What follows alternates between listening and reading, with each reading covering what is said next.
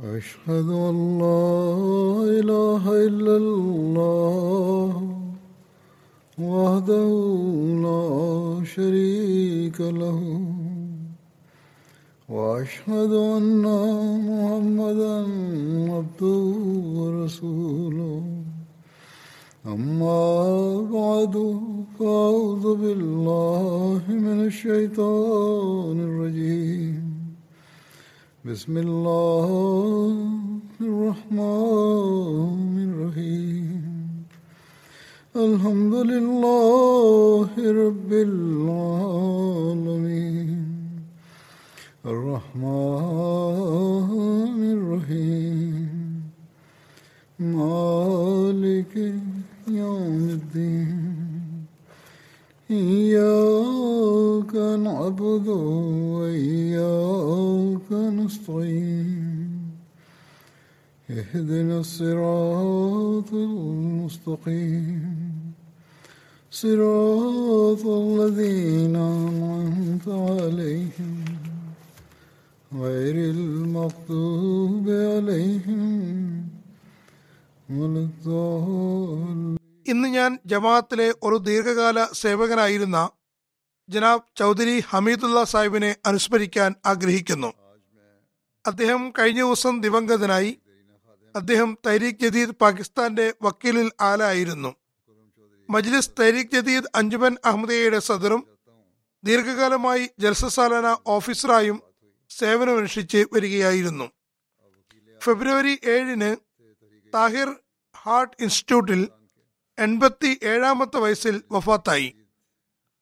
ഇന്നാലില്ലാഹി വ ഇന്നാ ഇലഹി റാജിയൂൻ ചൗധരി സാഹിബിന്റെ പിതാവിന്റെ പേര് ബാബു മുഹമ്മദ് ബക്ഷ് സാഹിബ് എന്നും മാതാവിന്റെ പേര് ആയിഷ ബീബി സാഹിബ എന്നുമായിരുന്നു. ബേരയുടെ പ്രാന്തപ്രദേശത്താണ് ഇവർ താമസിച്ചിരുന്നത്. ചൗധരി സാഹിബ് ആയിരത്തി തൊള്ളായിരത്തി മുപ്പത്തിനാലിൽ ആദ്യാനിലാണ് ജനിച്ചത്. അദ്ദേഹത്തിന്റെ പിതാവ് അദ്ദേഹത്തിന്റെ ജനനത്തിനും അഞ്ചു വർഷം മുമ്പേ അഹമ്മദിയത്ത് സ്വീകരിച്ചിരുന്നു. അദ്ദേഹം താൻ അഹമ്മദിയത്ത് സ്വീകരിച്ച് സംബന്ധിച്ച സംഭവം ഇങ്ങനെ വിവരിക്കുന്നു. പറയുന്നു ഞാൻ അള്ളാഹുവിനെ ആണയിട്ടുകൊണ്ട് ഒരു സ്വപ്നം എഴുതുകയാണ്. ആ സ്വപ്നം ഇപ്രകാരമായിരുന്നു. അതിന്റെ വിശദാംശങ്ങൾ വിവരിച്ചുകൊണ്ട് പറയുന്നു ബംഗ്ലാ ബഖുവാല സർഗോദയിലായിരുന്നു ഇവിടെ അദ്ദേഹം കനാൽ വകുപ്പിലായിരുന്നു ജോലി ചെയ്തിരുന്നത്. അവിടെ ഒരു ബംഗ്ലാവിലാണ് താമസിച്ചിട്ടുണ്ടായിരുന്നത്. ബംഗ്ലാ ബഖുവാലയിൽ ആയിരത്തി തൊള്ളായിരത്തി ഇരുപത്തി ഒമ്പത് ഒക്ടോബർ മാസം രാത്രി ഏകദേശം രണ്ടു മണിക്ക് അദ്ദേഹം ഒരു ദൃശ്യം കണ്ടു. തിരുനബി സല്ലാ അലൈവല്ലം ആഗതരായിരിക്കുന്നു. പര്യടനത്തിനോ സന്ദർശിക്കുന്നതിനോ വന്നിരിക്കുകയാണ് അന്ന് രാത്രി അദ്ദേഹം അവിടെ തന്നെ കഴിച്ചു കൂട്ടി ഏതായാലും പറയുന്നു തിരുനബി സല്ലാ അലൈഹി സ്വലമിനെ മുസലയിൽ ഉപേക്ഷിതനായി കണ്ടു.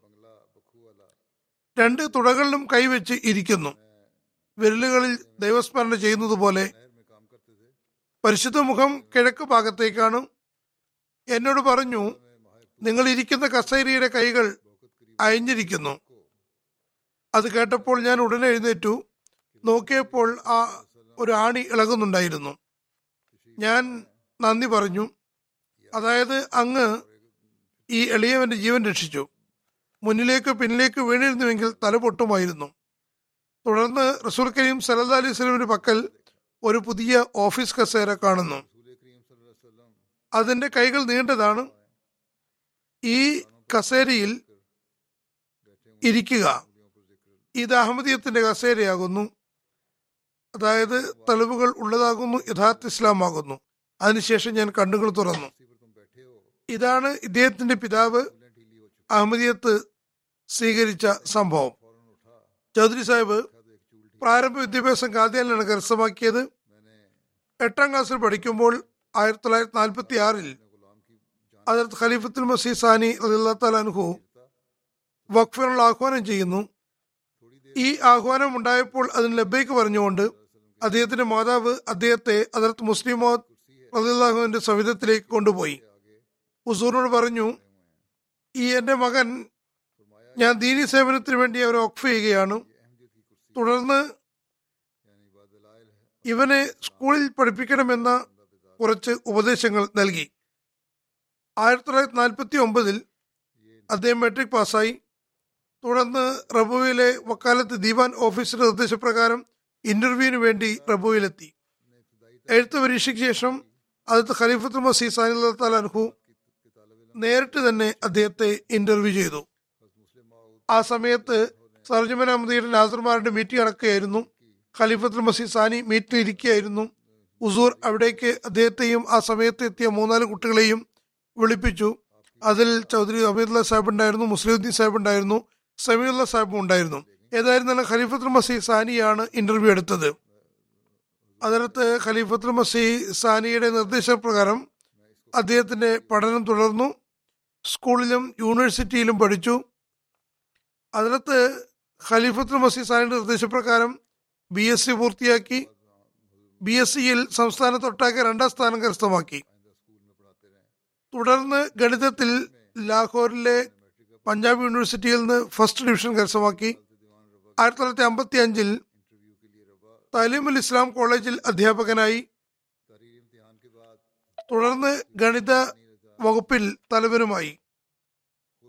ആയിരത്തി തൊള്ളായിരത്തി അറുപതിൽ സർഗോദയിലെ അബ്ദുൽ ജബ്ബാർ ഖാൻ സാഹിബിന്റെ മകൾ റദിയ ഖാൻ സാഹിബിയെ വിവാഹം കഴിച്ചു. ആയിരത്തി തൊള്ളായിരത്തി എഴുപത്തിനാല് വരെ ടി ഐ കോളേജിൽ റബുവയിൽ സേവനം തുറന്നു വന്നു. കോളേജ് ദേശസാൽക്കരിക്കപ്പെട്ട ശേഷം അത് ഖലീഫത്തുൽ മസീദ് സാലിസ് റഹ്മല്ലാരുടെ നിർദ്ദേശപ്രകാരം കോളേജിൽ നിന്ന് രാജിവെച്ചു. കാരണം അദ്ദേഹം ജീവിതം വഖഫ് ചെയ്തതാണ്.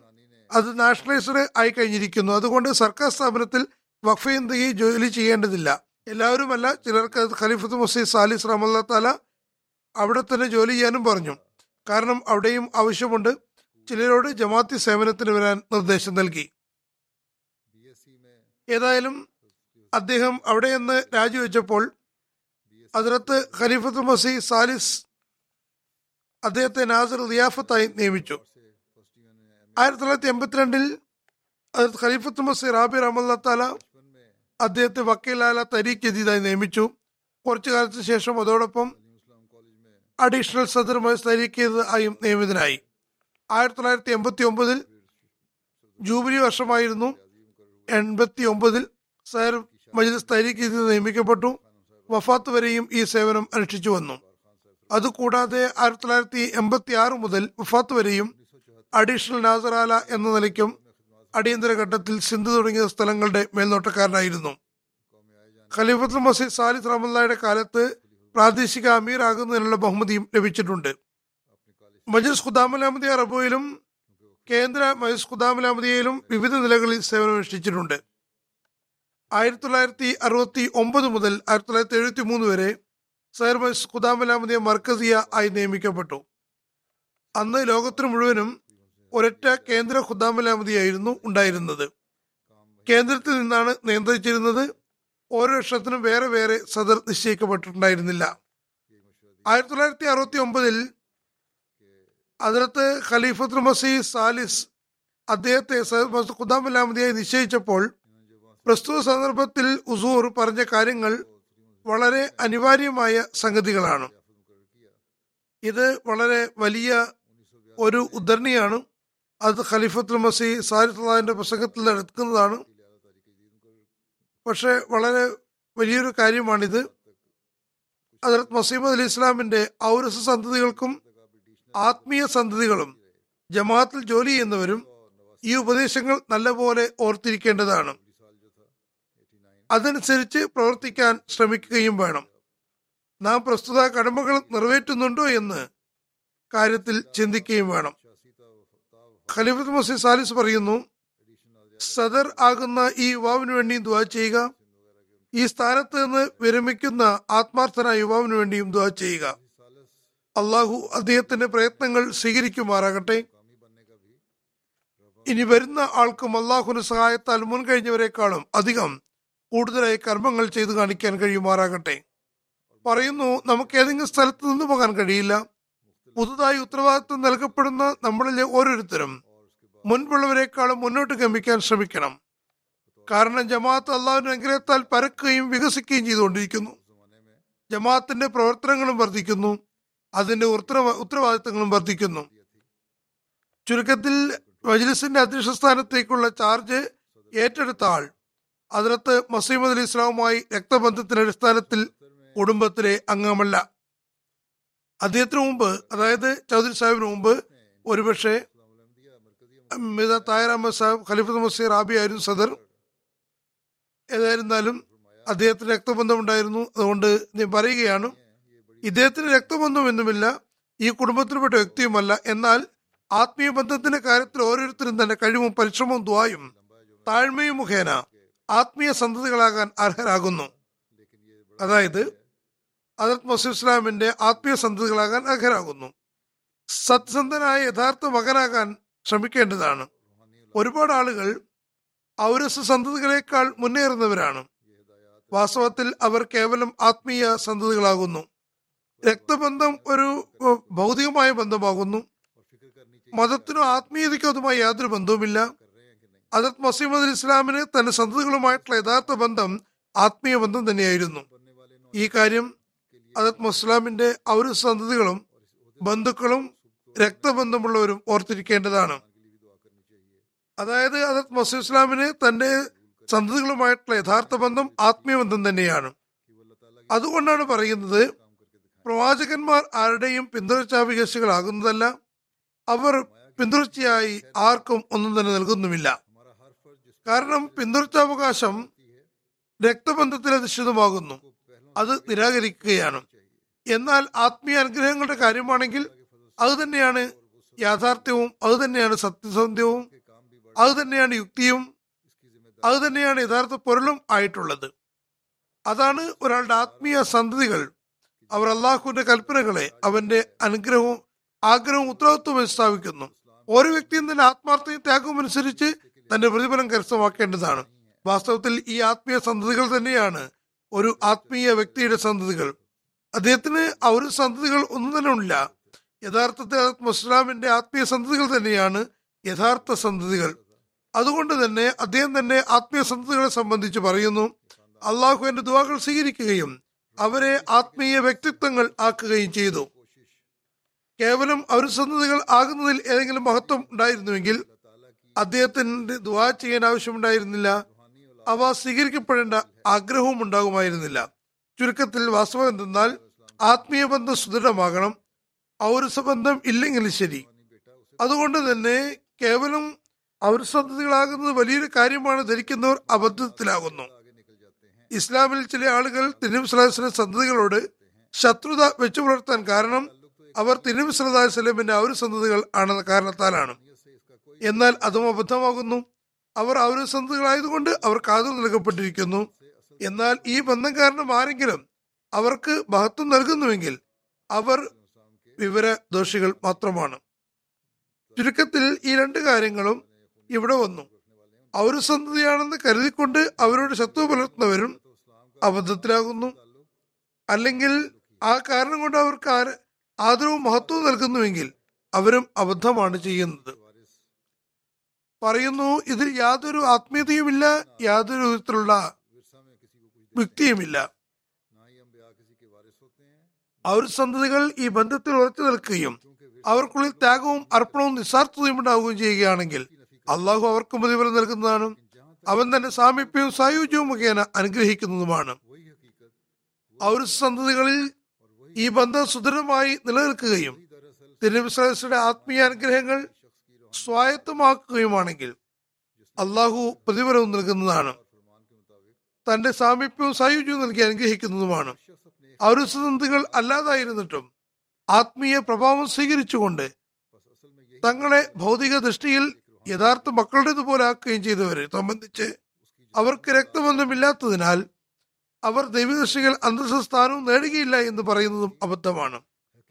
ചുരുക്കത്തിൽ രക്തബന്ധം ഇല്ലാതായിരുന്നിട്ടും ആത്മീയ സന്തതികളുമായി അതിന്റെ കർത്തവ്യങ്ങൾ നിറവേറ്റുകയാണെങ്കിൽ അവരെ പറ്റി അവർക്ക് അന്തസ്ഥാനവും നേടാൻ കഴിയുകയില്ല എന്ന് പറയുന്നത് തെറ്റാണ്. തുടർന്ന് പറയുന്നു രണ്ട് കാര്യങ്ങളും അബദ്ധമാണ് അതായത് സിറാത്തി മുസ്തക്കിയുമാകുന്നു ശരിയായത്. അതായത് അള്ളാഹുവിന്റെ ദൃഷ്ടിയിൽ അന്തസ്സമോദാര്യം നേടുന്നവർ തന്നെയാണ് വിജയശ്രീലായതരാകുന്നത് അവർ തങ്ങളുടെ കഴിവുകൾ അനുസരിച്ച് അള്ളാഹു ദീനിന്റെ കർമ്മങ്ങൾ ചെയ്യാൻ സൗഭാഗ്യം കരസ്ഥമാക്കുന്നു അള്ളാഹുയുടെ പ്രയത്നങ്ങൾ സ്വീകരിക്കുന്നു. അവർക്ക് കാലത്തിന്റെ ദൈവിക നിയോഗിതരുമായിട്ട് രക്തമുണ്ടെങ്കിൽ ബന്ധം ഉണ്ടെങ്കിലും ഇല്ലെങ്കിലും ശരി. ആയതിനാൽ രക്തമുള്ളത് കൊണ്ട് തങ്ങളെ വലിയവരാണെന്ന് ഗണിക്കണമെന്ന് പറയുന്നവരും ബുദ്ധിക്ക് നിരക്കാത്ത കാര്യമാണ് പറയുന്നത്.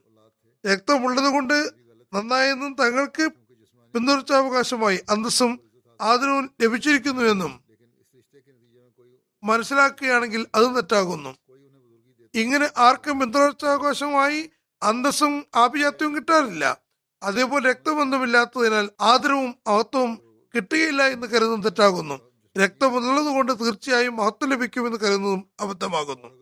യഥാർത്ഥത്തിൽ ആത്മീയ ബന്ധമെന്നത് തക്കവ ഭയഭക്തി സ്വായ അധിഷ്ഠിതമാണ് അള്ളാഹുവിനോട് വ്യക്തിഗത സ്നേഹം സ്ഥാപിക്കുന്നതിന്റെ അള്ളാഹുവിന് വേണ്ടി ത്യാഗം സമർപ്പണവും ചെയ്യുന്നതിന്റെ തന്റെ വ്യക്തിത്വത്തിൽ മരണം സ്വായത്തമാക്കുന്നതിന്റെ തന്നെ ഒന്നുമല്ലെന്ന് മനസ്സിലാക്കുന്നതിന്റെ തന്നെ ആഹുതി ചെയ്ത ശേഷം അള്ളാഹുവിൽ നിന്ന് പുതിയൊരു പരിശുദ്ധ ജീവിതം കരസ്ഥമാക്കുന്നതിന് പേരാകുന്നു.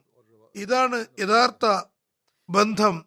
ഒരു ബന്ധവും ഇത് കൂടാതെ ബന്ധമായിട്ടില്ല. പറയുന്നു ചുരുക്കത്തിൽ കഴിഞ്ഞ മൂന്ന് വർഷം ഖുദാമല്ലാമതിയ സവിശേഷമായ നിലയിൽ പുരോഗതി കൈവരിച്ചിരിക്കുന്നു. എന്നാൽ പർവശിഖരം പോലെ ഞങ്ങൾ അവസാന ശിഖരത്തിലെത്തി എന്ന് തങ്ങളുടെ ജോലി കഴിഞ്ഞു എന്ന് കരുതാൻ ഖുദാമല്ലാമതിക്ക് ഏതെങ്കിലും അവസാന ശിഖരം നിശ്ചയിച്ചിട്ടില്ല. ഈ അവസാന ശിഖരമില്ലാത്ത പർവതാരോഹണമാകുന്നു. ഈ പർവതത്തിന്റെ മുകളിൽ ഭൂമിയുടെ പരിപാലകനായ അള്ളാഹുവാണ് ഉള്ളത് മനുഷ്യനും അള്ളാഹുവും ഇടയിലുള്ള ദൂരം പരിധിയില്ലാത്തതാകുന്നു. അതുകൊണ്ട് നമ്മുടെ ജീവിതത്തിൽ എങ്ങനെയെങ്കിലും ഒരിടത്ത് ക്ഷീണിച്ചിരിക്കാൻ പാടില്ല. അല്ലെങ്കിൽ ഏതെങ്കിലും ഒരിടത്ത് നിന്ന് തങ്ങൾക്ക് നേരിടേണ്ടല്ല നേടിയെന്ന് കരുതുന്നതും ശരിയല്ല. അല്ല നമുക്ക് നിശ്ചയവുമായ പുരോഗതികളും ഉന്നതികളും നിർണയിച്ചു തന്നിരിക്കുന്നു. നമ്മൾ പരിശ്രമിക്കുകയും യഥാർത്ഥത്തിൽ അള്ളാഹുവിന് മുന്നിൽ നമ്മുടെ ഉള്ളിൽ ആത്മാർത്ഥയും ത്യാഗവും അവനോടുള്ള അനുരക്തിയും കാണുകയുമാണെങ്കിൽ അവൻ നമുക്ക് മേൽ അനുഗ്രഹങ്ങൾ ചൊരിയുന്നതും അത് തുടരുന്നതുമാണ്.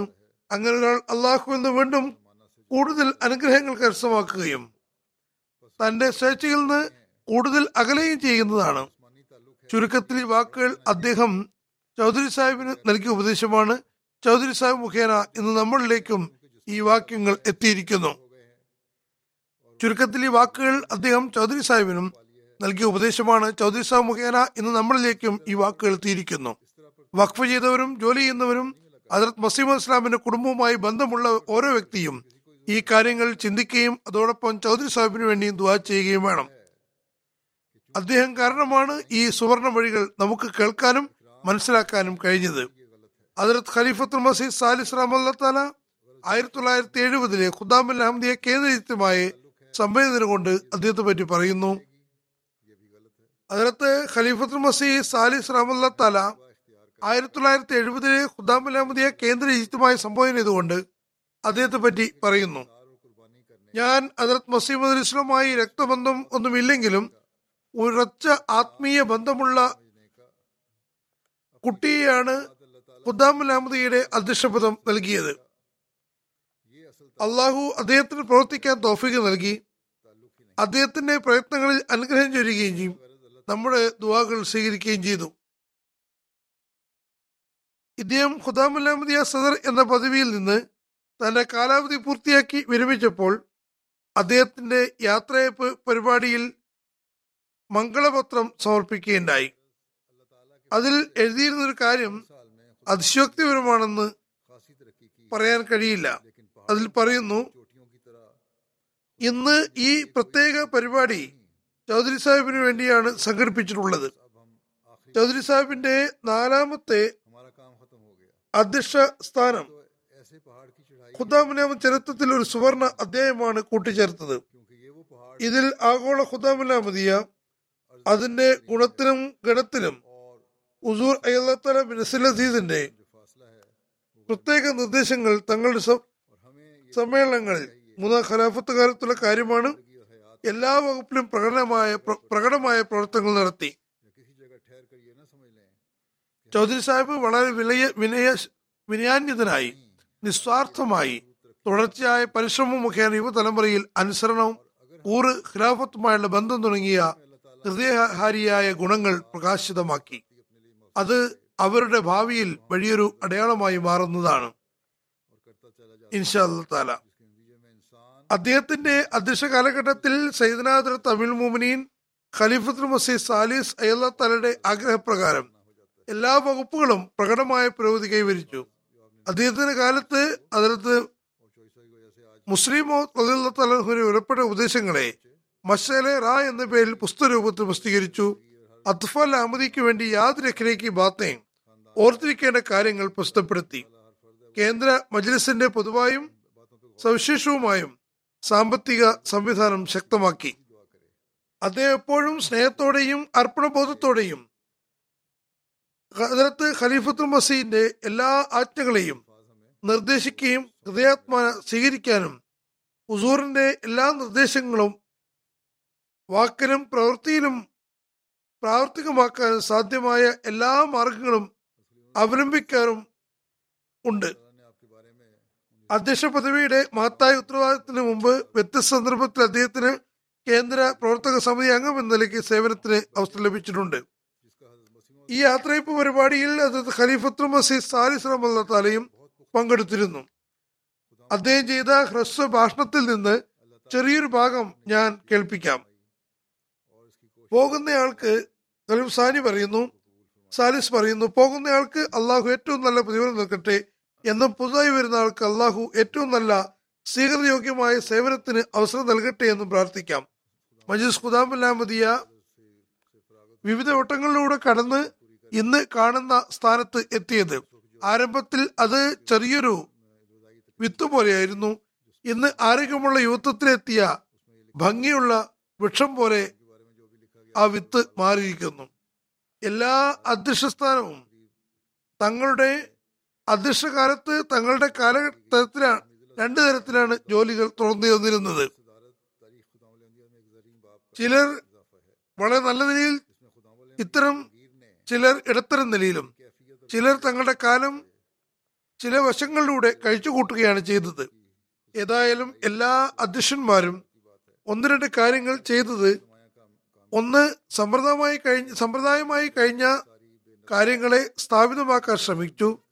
രണ്ടാമത്തേത് ആവശ്യങ്ങൾ ഉണ്ടാകുമ്പോൾ അവയെ നേരിടാൻ പരിശ്രമിച്ചു. പുതിയ പുതിയ കാര്യങ്ങൾ വരുന്നു പുതിയ അംഗങ്ങൾ ഉണ്ടാകുന്നു അവരെ നേരിടാൻ പരിശ്രമിച്ചു. ഒരു ജീവൽ അസ്തിത്വത്തിന് ഈ രണ്ട് കാര്യങ്ങൾ തന്നെയാണ് ചെയ്യാനുള്ളത്. തുടർന്ന് പറഞ്ഞു മനുഷ്യ ഖുദാമല്ലാമതിയുടെ ജീവിതം ക്യാമത്ത് വരേക്കും ഉണ്ടാകുന്നതാണ്. കാരണം ഈ സംഘടനയുടെ ബന്ധം തിരുനബി സലല്ലാഹു അലൈഹി സ്വലമിന്റെ മഹദിയുടെ ജീവരക്തവുമായിട്ടാകുന്നു. അതിനെ പറ്റി നൽകിയിട്ടുള്ള സുവാർത്ത ഖിലാഫത്ത് വരെയുള്ള അതിന്റെ ഉത്തരവാദിത്വം ജമാഅത്തിന് മേൽ അർപ്പിച്ചിരിക്കുന്നു എന്നാണ്. കിയാമത്ത് വരെയുള്ള ഉത്തരവാദിത്വം അടിസ്ഥാനപരമായും വിശദാംശമായും മുഹമ്മദിയ ഉമ്മത്തുമായി ഇസ്ലാമിന്റെ ഇസ്ലാമുമായും ബന്ധപ്പെട്ടിരിക്കുന്നു. അഹമ്മദിയ ജമാഅത്തിന്റെ ജീവിതം കിയാമത്ത് വരെ ഉള്ളതാകുന്നു. അതുകൊണ്ട് അഹമ്മദിയ ജമാഅത്തിന്റെ സകല പോഷക ഘടകങ്ങളുടെയും ജീവിതവും ഖിലാഫത്ത് വരെയുള്ളതാകുന്നു ഓരോ ഘട്ടത്തിലും അടിസ്ഥാന സംവിധാനം യഥാർത്ഥ സംവിധാനം അതായത് ജമാഅത്തി സംവിധാനമാണെങ്കിലും പോഷക ഘടകങ്ങളാണെങ്കിലും അത് കടന്നുപോകുന്ന എല്ലാ കാലഘട്ടത്തിലും ആദ്യത്തിലെ സൗന്ദര്യവും ഭംഗിയും സംരക്ഷിക്കുകയും അതിൽ നിന്ന് വർധനവ് ഉണ്ടാക്കിക്കൊണ്ടിരിക്കുകയും ചെയ്യേണ്ടതാണ്. ഇതിന്റെ നേതൃത്വ പദവി അത് നൽകപ്പെടുന്നവരുടെ കർത്തവ്യമാകുന്നു. തുടർന്ന് പറയുന്നു നമുക്ക് എവിടെയും നിന്നു പോകാൻ സാധ്യമല്ല. നിന്നു പോകുന്നത് മരണം പോലെയാണ്. ഇത് ജീവിതത്തിന്റെ ഒരു അടിസ്ഥാന പാഠമാകുന്നു. ചുരുക്കത്തിൽ നമുക്ക് എവിടെയും നിലച്ചു പോകാൻ സാധ്യമല്ല. നിലച്ചു പോകുന്നത് മരണം പോലെയാണെന്നും ഇത് ജീവിതത്തിന്റെ അടിസ്ഥാന പാഠമാണെന്നും നമ്മുടെ എല്ലാ തരത്തിലുള്ളവരും എല്ലാ പോഷകടവും എല്ലാ ജമാഅത്ത് ഭാരവാഹിയും നല്ല പോലെ ഓർക്കേണ്ടതാണ്. പറയുന്നു പുതുതായി വരുന്ന ഓരോ സദറിനും നേരത്തേതിനും അധികം ഉത്തരവാദിത്തങ്ങൾ വന്നു ചേരുന്നു. കാരണം അതിന് മുമ്പുള്ള സദറിന് രണ്ടു വർഷം മുമ്പ് ആദ്യത്തെ സദർ അന്നത്തെ അവസ്ഥയ്ക്കനുസരിച്ച് നൽകിയ പ്രവർത്തനങ്ങളുമായി മുന്നേറണം.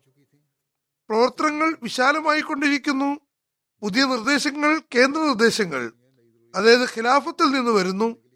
കാലത്തിന്റെ ഖലീഫയിൽ നിന്ന് പുതിയ നിർദ്ദേശങ്ങൾ ലഭിക്കുന്നു. പുതിയ ഉത്തരവാദിത്തങ്ങൾ പുതിയ അവസ്ഥയ്ക്കനുസരിച്ച് നൽകപ്പെടുന്നു. പഴയ സമ്പ്രദായങ്ങളെ നിലനിർത്തേണ്ടതുണ്ട് പുതിയ ആവശ്യങ്ങൾ നിറവേറ്റാനും പുതിയ പ്രശ്നങ്ങൾ മനസ്സിലാക്കാനും പുതിയ പരിശ്രമവും ലക്ഷ്യബോധത്തോടെ ചെയ്യണം.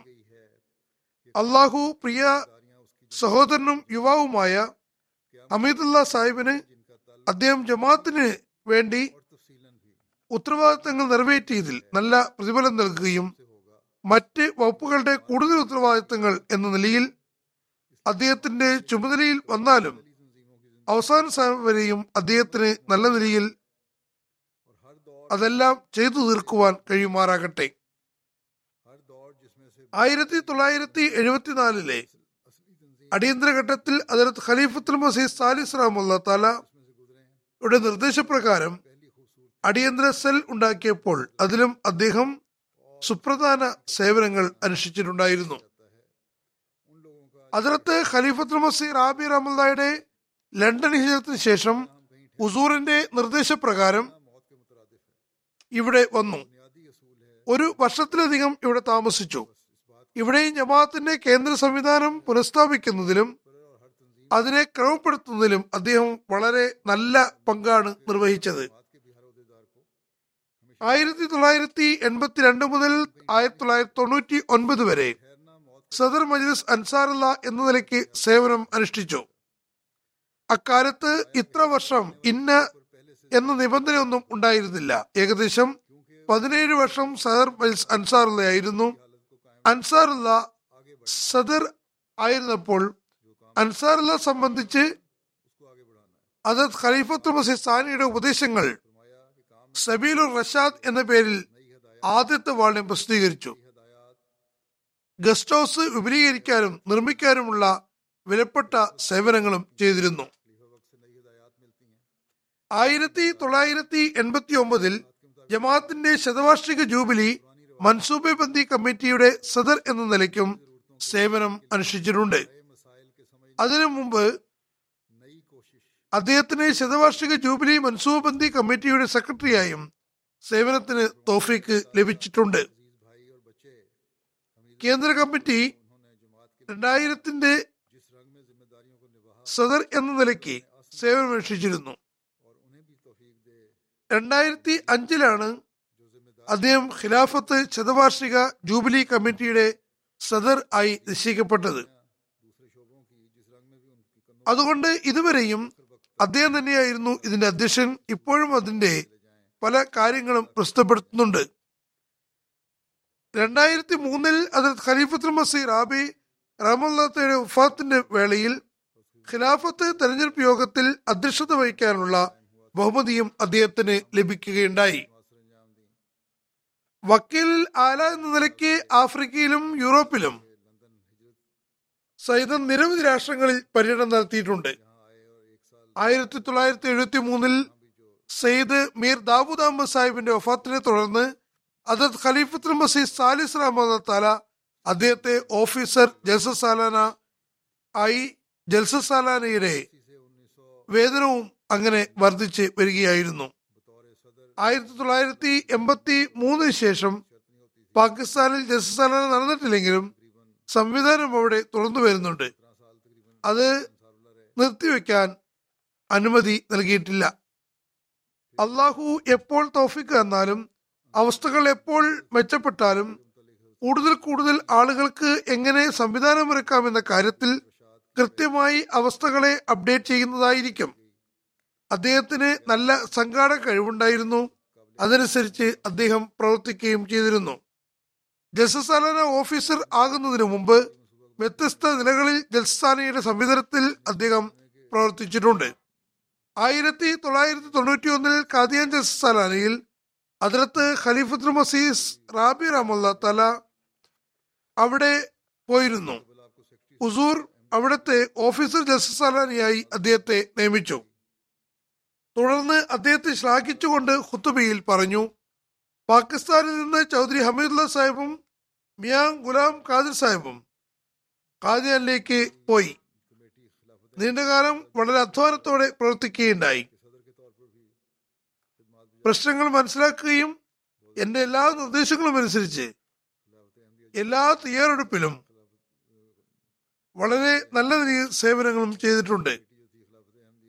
കാദ്യാനിലെ ചെറിയൊരു അഹമ്മദിയ സമൂഹത്തിന് ഇത്രയും വലിയ സംവിധാനം മനസ്സിലാക്കാൻ തന്നെ കഴിയുമായിരുന്നില്ല. ആയിരത്തി തൊള്ളായിരത്തി ഏഴിൽ ജസസലന റബുവ എന്ന പദവിക്ക് പുറമെ നാസർ റിയാഫത്ത് ആയും നിയമിക്കപ്പെട്ടു. ആയിരത്തി തൊള്ളായിരത്തി എഴുപത്തി ഏഴ് മുതൽ ആയിരത്തി തൊള്ളായിരത്തി എൺപത്തി ഏഴ് വരെ നാസിർ റിയാഫത്തായി സേവനമനുഷ്ഠിച്ചിരിക്കുന്നു. ഹജറത്ത് ഖലീഫത്ത് മസീർ ആബി റഹ്മദ് തലയുടെ ലണ്ടൻ ഹിജറത്തിന് ശേഷം മുസൂറിന്റെ നിർദ്ദേശപ്രകാരം ഇവിടെ വന്നു. ഒരു വർഷത്തിലധികം ഇവിടെ താമസിച്ചു. ഇവിടെയും ജമാഅത്തിന്റെ കേന്ദ്ര സംവിധാനം സ്ഥാപിക്കുന്നതിലും അതിനെ മെച്ചപ്പെടുത്തുന്നതിലും അദ്ദേഹം വളരെ നല്ല റോളാണ് നിർവഹിച്ചത്. ആയിരത്തി തൊള്ളായിരത്തി എൺപത്തിരണ്ട് മുതൽ തൊണ്ണൂറ്റി ഒമ്പത് വരെ സദർഭായ് സൻസാറുള്ള എന്ന നിലയിൽ സേവനമനുഷ്ഠിച്ചു.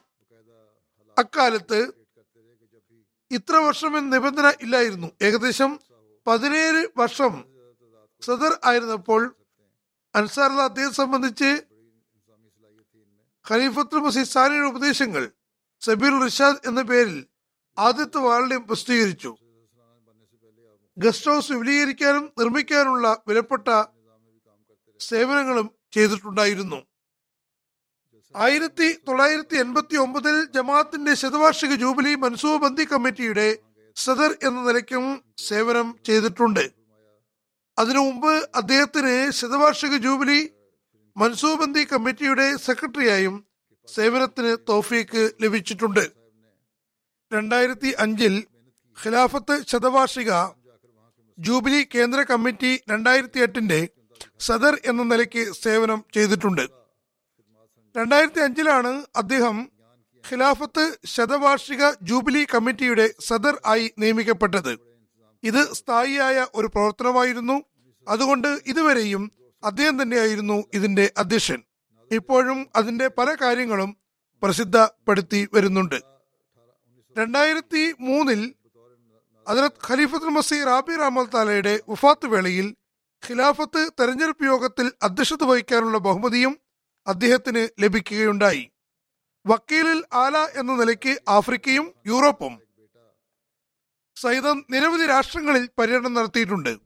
ആയിരത്തി തൊള്ളായിരത്തി എഴുപത്തി മൂന്നിൽ സയ്യിദ് മീർ ദാവൂദ് അഹമ്മദ് സാഹിബിന്റെ ഒഫാത്തിനെ തുടർന്ന് അതിലത്ത് ഖലീഫത്തുൽ മസീ സാലിസ് റഹ്മല്ല താല അദ്ദേഹത്തെ ഓഫീസർ ജസ്റ്റിസ് സാലാനിയായി നിയമിച്ചു. ആയിരത്തി തൊള്ളായിരത്തി എഴുപത്തി മൂന്ന് മുതൽ വഫാത്ത് വരെയും ഓഫീസർ ജൽസ സാലാന എന്ന നിലയ്ക്ക് സേവനം ചെയ്തു വരികയായിരുന്നു. ആയിരത്തി തൊള്ളായിരത്തി എൺപത്തി മൂന്നിന് ശേഷം പാകിസ്ഥാനിൽ ജൽസ സാലാന നടന്നിട്ടില്ലെങ്കിലും സംവിധാനം അവിടെ തുടർന്നു വരുന്നുണ്ട്. അത് നിർത്തൽ ചെയ്തിട്ടില്ല. അള്ളാഹു എപ്പോൾ തോഫിക്ക് നൽകിയാലും അവസ്ഥകൾ എപ്പോൾ മെച്ചപ്പെട്ടാലും കൂടുതൽ കൂടുതൽ ആളുകൾക്ക് എങ്ങനെ സംവിധാനം ഒരുക്കാമെന്ന കാര്യത്തിൽ കൃത്യമായി അവസ്ഥകളെ അപ്ഡേറ്റ് ചെയ്യുന്നുണ്ട്. അദ്ദേഹത്തിന് നല്ല സംഘാടക കഴിവുണ്ടായിരുന്നു. അതനുസരിച്ച് അദ്ദേഹം പ്രവർത്തിക്കുമായിരുന്നു. ജസസാലന ഓഫീസറാകുന്നതിന് മുമ്പ് വ്യത്യസ്ത നിലകളിൽ ജസസാലനയുടെ സംവിധാനത്തിൽ പ്രവർത്തിച്ചിട്ടുണ്ട്. ആയിരത്തി തൊള്ളായിരത്തി തൊണ്ണൂറ്റി ഒന്നിൽ കാദിയാൻ ജസസാലാനയിൽ അതിർത്ത് ഖലീഫത്തുൽ മസീർ ആബിർ അവിടെ പോയിട്ടുണ്ടായിരുന്നു. ഉസൂർ അദ്ദേഹത്തെ ഓഫീസർ ജസ്സാലാനിയായി നിശ്ചയിച്ചു. തുടർന്ന് അദ്ദേഹത്തെ ശ്ലാഘിച്ചുകൊണ്ട് ഖുത്തുബയിൽ പറഞ്ഞു. പാകിസ്ഥാനിൽ നിന്ന് ചൗധരി ഹമീദുല്ല സാഹിബും മിയ ഗുലാം അഹമ്മദ് സാഹിബും കാദ്യാനിൽ പോയി ദീർഘകാലം വളരെ അധ്വാനത്തോടെ പ്രവർത്തിക്കുകയുണ്ടായി. പ്രശ്നങ്ങൾ മനസ്സിലാക്കുകയും എന്നെ നിർദ്ദേശങ്ങൾ അനുസരിച്ച് എല്ലാ തയ്യാറെടുപ്പിലും വളരെ നല്ല നിലയിൽ സേവനങ്ങളും ചെയ്തു. കാദ്യാനിലെ ചെറിയൊരു അഹമ്മദിയ സമൂഹത്തിന് ഇത്രയും വലിയ സംവിധാനം ഒരുക്കാൻ കഴിയുമായിരുന്നില്ല. ആയിരത്തി തൊള്ളായിരത്തി എഴുപത്തി ഏഴിൽ ഓഫീസർ ജൽസസാലാന റബുവ എന്ന പദവിക്ക് പുറമെ നാസിർ ദിയാഫത്ത് ആയും സേവനം നിയമിക്കപ്പെട്ടു. ആയിരത്തി തൊള്ളായിരത്തി എഴുപത്തി ഏഴ് മുതൽ ആയിരത്തി തൊള്ളായിരത്തി എൺപത്തി ഏഴ് വരെ നാസിർ റിയാഫത്തായി സേവനം അനുഷ്ഠിച്ചു. അദ്ദേഹത്തിന്റെ സന്തപ്ത കുടുംബത്തിൽ അദ്ദേഹത്തിന്റെ ഭാര്യ റലിയ ഖാനത്തെ കൂടാതെ ഒരു മകനും രണ്ട് പെൺമക്കളുമുണ്ട്. മകൻ കനഡയിൽ താമസിക്കുന്ന റഷീദുല്ല സാഹിബാണ്. പെൺമക്കളിൽ ഒരാൾ ഇവിടെ ലണ്ടനിലാണ്. സഹീർ ഹയാസ് സാഹിബിന്റെ ഭാര്യയാണ്. രണ്ടാമത്തെ മകൾ റിസ്വാന ഹമീദാണ്. ഇവർ കമാൽ യൂസുഫ് സാഹിബിന്റെ മരുമകൾ ആകുന്നു. അതായത് നിസാർ അഹമ്മദ് സാഹിബിന്റെ ഭാര്യ സ്വീഡനിലാണ്. അദ്ദേഹത്തിന്റെ ഭാര്യ പറയുന്നു ആയിരത്തി തൊള്ളായിരത്തി അറുപതിൽ ആണ് ഞങ്ങളുടെ വിവാഹം നടന്നത്. വിവാഹശേഷം എനിക്ക് കാണാൻ കഴിഞ്ഞൊരു കാര്യം അദ്ദേഹത്തിന് കിട്ടിയിരുന്ന അലവൻസിൽ നിന്ന് ഏറ്റവും ആദ്യം ചന്ത മാറ്റിവെക്കുമായിരുന്നു. എന്നോടും ആദ്യം ചന്ത മാറ്റിവെക്കാൻ അതിന് ശേഷമുള്ളതിൽ നിന്ന് മറ്റ് ചെലവുകൾ നടത്താനും പറയുമായിരുന്നു. എന്നോട് വസീത്ത് ചെയ്യാനും ഉപദേശിക്കുകയുണ്ടായി. വിവാഹ സമയത്ത് ചൗധരി സാഹിബിന്റെ അലവൻസ് എൺപത് രൂപയായിരുന്നു. ഇന്ന് ആർക്കുമോ ചിന്തിക്കാൻ പോലും സാധ്യമല്ല. അന്ന് ചെലവ് കുറഞ്ഞ കാലവുമായിരുന്നു. എങ്കിലും എൺപത് രൂപ വളരെ നിസ്സാര തുകയായിരുന്നു. അദ്ദേഹത്തിന്റെ ശമ്പളം എൺപത് രൂപയായിരുന്നു. അതുകൊണ്ട് തന്നെ ഈ വരുമാനത്തിൽ നിന്ന് ചന്ത മാറ്റിയാൽ വീട്ടിലെ ചെലവ് എങ്ങനെയാണ് നടത്തുക എന്ന കാര്യത്തിൽ എനിക്ക് ആശങ്കയുണ്ടായിരുന്നു. എന്നാൽ ചന്തയുടെ അനുഗ്രഹം കൊണ്ട് അള്ളാഹുവിന്റെ അനുഗ്രഹവും ലഭ്യമായിരുന്നു. വളരെ സമാധാനപൂർവം ദിവസങ്ങൾ കഴിഞ്ഞുപോയിരുന്നു കോളേജിലായിരുന്നതുകൊണ്ട് എന്റെ ധാരണ പ്രകാരം കോളേജിലുള്ളവർക്ക് മറ്റുള്ള ജോലിക്കാരെ അപേക്ഷിച്ച് ശമ്പളം അതായത് അലവൻസ് കൂടുതലായിരുന്നു. മറ്റു ജോലിക്കാർക്ക് അതിനേക്കാൾ കുറവാണ് കിട്ടിയിരുന്നത്. അതായത് മുറബിമാർക്കും വാഖഫിനെ ദിന്ദഗിക്കും ഒക്കെ. അവരെഴുതുന്നു അദ്ദേഹം തഹജുദിൽ കൃത്യനിഷ്ഠയുള്ള ആളായിരുന്നു. അഞ്ചു നേര നമസ്കാരങ്ങൾ ജമാഅത്തായി മസ്ജിദിൽ അല്ലെങ്കിൽ ഓഫീസിൽ അനുഷ്ഠിക്കുമായിരുന്നു. അസുഖമാണെങ്കിൽ വീട്ടിൽ നമസ്കരിക്കും. നമസ്കാരത്തിൽ പ്രത്യേകം ശുഷ്കാന്തിയായിരുന്നു. അവസാനം വരെയും നമസ്കാരങ്ങളെല്ലാം കൃത്യമായി അനുഷ്ഠിച്ചിരുന്നു. അദ്ദേഹത്തെ കണ്ടപ്പോൾ എനിക്കും തയ്ച്ചതിനുള്ള ശീലമായി. അദ്ദേഹം എല്ലാം തന്നെ ഞാൻ എല്ലാം തന്നെ അദ്ദേഹത്തിൽ നിന്നാണ് പഠിച്ചത്. പറയുന്നു എന്നോട് അദ്ദേഹം വളരെ നല്ല നിലയിലാണ് പെരുമാറിയിരുന്നത്. വീട്ടിൽ എന്തൊരു സാധനം കൊണ്ടുവന്നാലും ആദ്യം എനിക്ക് തരുമായിരുന്നു. പിന്നെയാണ് കുട്ടികൾക്ക് കൊടുത്തിരുന്നത്. അധികവും ജോലി കഴിഞ്ഞ് വൈകിയാണ് വീട്ടിൽ വന്നിരുന്നത്. ഒരുപാട് രാത്രിയാകും വരെയും ഓഫീസുകളിൽ ജോലി ചെയ്തിരുന്നു. അവർ പറയുന്നു എന്നെ ശല്യപ്പെടുത്താതെ പുറത്തെ വാതിലിന്റെ താക്കോലുമായി സ്വന്തമായി വാതിൽ തുറന്നിരുന്നു. വൈകിയാലും ഒരിക്കലും ബെല്ലടിച്ചിരുന്നില്ല ഉണർത്തിയിരുന്നുമില്ല. ഭക്ഷണം ആവശ്യമുള്ളത് കലത്തിൽ നിന്നെടുത്ത് കഴിക്കുമായിരുന്നു. ഞാൻ ആവശ്യമുള്ള ഭക്ഷണം വെച്ചിരുന്നു. റൊട്ടി അടുത്തു തന്നെ വെക്കുമായിരുന്നു. ഞാൻ ഉറങ്ങിയിട്ടുണ്ടാകും. അദ്ദേഹം പുറത്തുനിന്ന് വന്ന് സ്വയം തന്നെ ഭക്ഷണം ചൂടാക്കി കഴിച്ചിരുന്നു. ഒരിക്കലും ഭക്ഷണത്തിനും വസ്ത്രത്തിനും ആവശ്യങ്ങൾ ഉണ്ടായി ഉന്നയിച്ചിരുന്നില്ല. കിട്ടിയ ഭക്ഷണം സന്തോ സന്തോഷത്തോടെ കഴിക്കുമായിരുന്നു. ഞാൻ കൊടുക്കുന്ന വസ്ത്രം സന്തോഷപൂർവം ധരിച്ചിരുന്നു. ഒരിക്കലും വിമർശിച്ചിട്ടില്ല. വീടുകളിൽ സമാധാനവും ശാന്തിയും നിലനിർത്താൻ ഇത് വളരെ അനിവാര്യമാകുന്നു. ഇതനുസരിച്ച് പ്രവർത്തിച്ചാൽ വീടുകളിലെ പകുതി പ്രശ്നങ്ങൾ അല്ല എൺപത് ശതമാനം പ്രശ്നങ്ങളും ഒരിക്കലും ഉണ്ടാകുന്നതല്ല. ശ്രോതാക്കൾ ഭാരവാഹികൾ അറിയപ്പെടുന്ന ജീവനക്കാർ ജീവനക്കാരുടെ കുടുംബക്കാർ മറ്റ് അറിയുന്ന ആളുകളുടെ ജനാസകളിൽ പങ്കെടുക്കുകയും മറവെടുക്കുന്നതുവരെ അവിടെ ഉണ്ടാകുകയും ചെയ്യുമായിരുന്നു. ആരോടും മനസ്സിൽ വിദ്വേഷമില്ലായിരുന്നു. വളരെയേറെ സത്താരിയത്ത് അതോ മറച്ചുവെക്കുന്ന ഗുണമുള്ള ആളായിരുന്നു. വാത്സല്യമുള്ള ഭർത്താവും മക്കൾക്ക് വാത്സല്യമുള്ള പിതാവുമായിരുന്നു. കുടുംബക്കാരോടൊന്നും പിണങ്ങിയിട്ടുണ്ടായിരുന്നില്ല. രഞ്ജിപ്പിന് മുൻകൈ എടുത്തിരുന്നു. അൽ ഇസ്സത്തു ലില്ലാഹി ജമിയ എല്ലാ ആദരവും അള്ളാഹുവിനുള്ളതാകുന്നു എന്ന് എപ്പോഴും പറയുമായിരുന്നു. തന്റെ സഹോദരി സഹോദരന്മാരെയും മറ്റു കുടുംബക്കാരെയും വളരെയേറെ ശ്രദ്ധിച്ചിട്ടുണ്ടായിരുന്നു. എല്ലാ വ്യാഴാഴ്ചയും റബുവിലുള്ള സഹോദരിയുടെ വീട്ടിൽ പോകുമായിരുന്നു. ചൗധരി സാഹിബ് മാതാപിതാക്കളെയും നല്ലപോലെ ശ്രദ്ധിച്ചിട്ടുണ്ടായിരുന്നു. പറയുന്നു എനിക്ക് ഓപ്പറേഷൻ ഉണ്ടായിരുന്നു. പത്ത് ദിവസം ആശുപത്രിയിൽ കഴിഞ്ഞു. ഉറങ്ങാൻ അവിടെ സ്ഥലമില്ലായിരുന്നു. എന്റെ റൂമിൽ നിലത്ത് തന്നെ ഉറങ്ങുമായിരുന്നു. എനിക്ക് താഴെ കിടക്കാൻ കഴിയില്ലെന്ന് പറഞ്ഞ് ഒരിക്കലും പരാതിപ്പെട്ടില്ല. വളരെ വാത്സല്യമുള്ള ഭർത്താവായിരുന്നു. പറയുന്നു ഞാൻ രോഗിണിയായി തായറാട്ട് ഇൻസ്റ്റിറ്റ്യൂട്ടിൽ അഡ്മിറ്റ് ആയപ്പോൾ അവിടെയും എന്റെ കൂടെ കഴിയുകയും എല്ലാ നിലയ്ക്കും ശ്രദ്ധിക്കുകയും ഉണ്ടായി. അദ്ദേഹത്തിന്റെ മകൾ പറയുന്നു ഒരിക്കലും ഞങ്ങളുടെ ഉമ്മാനോട് ഒച്ച വെച്ച് സംസാരിച്ചിട്ടില്ല. ഞങ്ങൾക്ക് അദ്ദേഹം പിതാവ് മാത്രമായിരുന്നില്ല. നല്ലൊരു കൂട്ടുകാരനും കൂടിയായിരുന്നു. അദ്ദേഹത്തോട് എല്ലാ കാര്യങ്ങളും ഷെയർ ചെയ്യാമായിരുന്നു. പറയുന്നു ഞാൻ പൊതുവിൽ ചെറുതായതുകൊണ്ട് എന്റെ റൂമിലാണ് അദ്ദേഹം തജു നമസ്കരിച്ചിരുന്നത്. ആ സമയത്ത് അദ്ദേഹം എ കാതിറോ തവാന ആ ഫാത്ത് സെ ബച്ചാന എല്ലാത്തിനും കഴിവുള്ളവനായ നാഥ ആപത്തുകളിൽ നിന്ന് രക്ഷിച്ചാലും എന്ന് കൂടെ കൂടെ ദുവാ ചെയ്യുന്നത് എനിക്കിന്നും ഓർമ്മയുണ്ട്.